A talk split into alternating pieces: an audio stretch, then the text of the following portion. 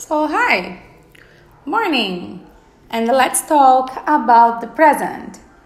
E aí, bom dia, vamos falar sobre o presente? Because what happened in the past is a long time ago, and what you have in the future. It's not in our hands, porque o que já foi ficou no passado, há um tempo atrás, e aquilo que está no futuro não está em nossas mãos. It's uh, a little gag, I'm kidding. Uh, let's talk about the present. É apenas uma piada, tô brincando. Uh, vamos falar sobre o presente. Let's talk about the present and in English. When you think about the present, we have uh, different ways to talk about. Quando a gente fala no presente em inglês, nós temos alguns caminhos diferentes para falar a respeito.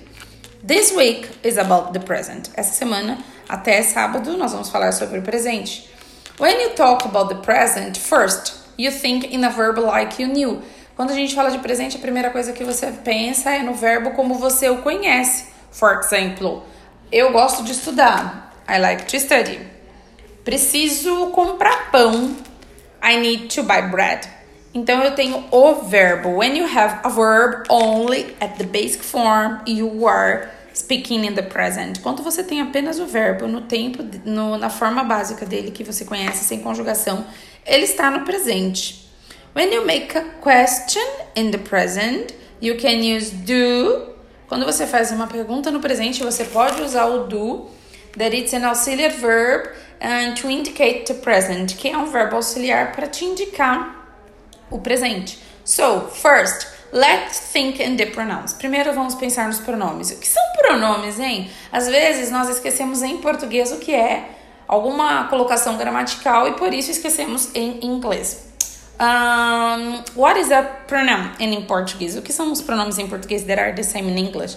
Que são os mesmos em inglês. So, I will have. Então, vou ter eu, você, tu, eu, tu, ele, ela, nós, vós, eles, elas, que é aquilo que a gente pensa rapidinho antes de conjugar um verbo. Eu ando, tu andas, ele anda, ela anda, anda, nós andamos e assim sucessivamente. Então, os pronomes é aquela primeira parte, é de quem eu tô falando. Eu, tu, ele, ela, nós, vós, eles e elas. In English, I, you, he, she, it, que são as estrelinhas do momento, we, you, they.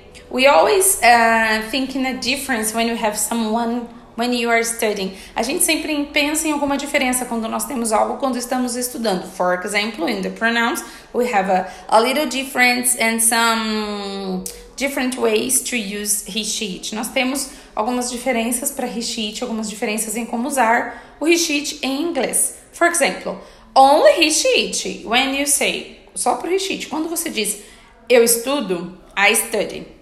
Ele estuda, he studies. Eu trabalho. I work. You, é, você trabalha. You work. Eles trabalham. They work. Ela trabalha. She works. Sempre no presente, nós temos, quando vamos falar sobre he, she, it, que seria ele e ela, mais uma observação sobre o it. Gente, pelo amor de Deus, it não é coisa. It is not a thing. It não é coisa. Esse coisa que a gente às vezes aprende na escola, que o it é coisa, não é que ele é coisa. It traduz em inglês ele e ela. Sabiam? É a mesma colocação.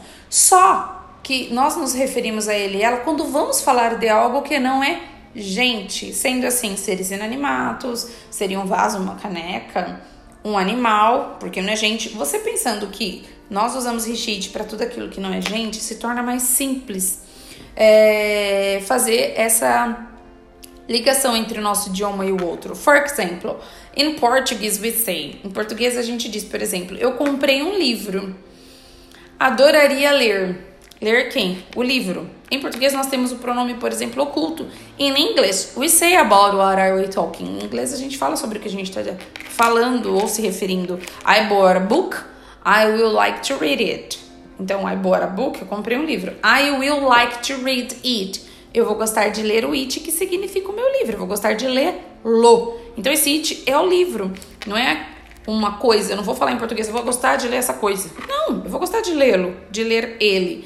So, in Portuguese, we used to say it for person, for animals, for things. Então, em português, nós usamos esse it, que seria esse ele e ela. Uh, como usamos para as pessoas. Nós usamos para as coisas, para os animais, para seres inanimados ou não. Então, por exemplo, em português, comprei uma cadeira, mas eu preciso lavar ela. Ai, trouxe meu cachorrinho para o pet shop, ele tá tão limpinho.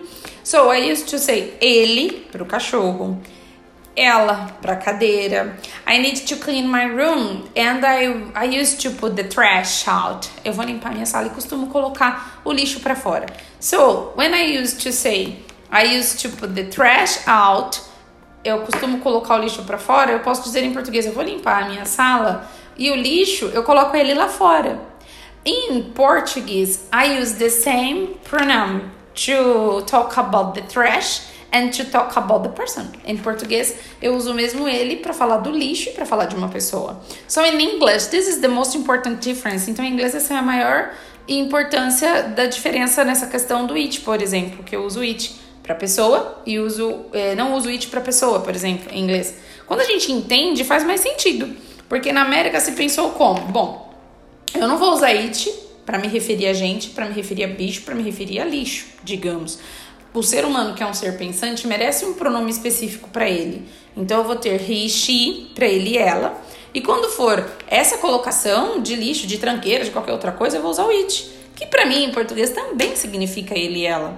Então, a partir um, do momento que você pensa que o it é ele, ela, em português, para você é ele, ela. Só que para tudo aquilo que não é gente, fica mais fácil. Volto a dizer, I used to say that an Amer American people need to speak English, but you need to understand English for yourself first americano precisa falar inglês, mas você precisa entender inglês primeiro para você. Os outros vão te compreender de qualquer forma, ok? So, this is it for today. Survive forever. É isso por hoje, sobreviver para sempre. And don't forget, when you think in a present, quando você pensa no presente, you say I work, they work for he, she, she works, he works, it works. And if you make a question, e se você fizer uma pergunta, do you work? Do they work?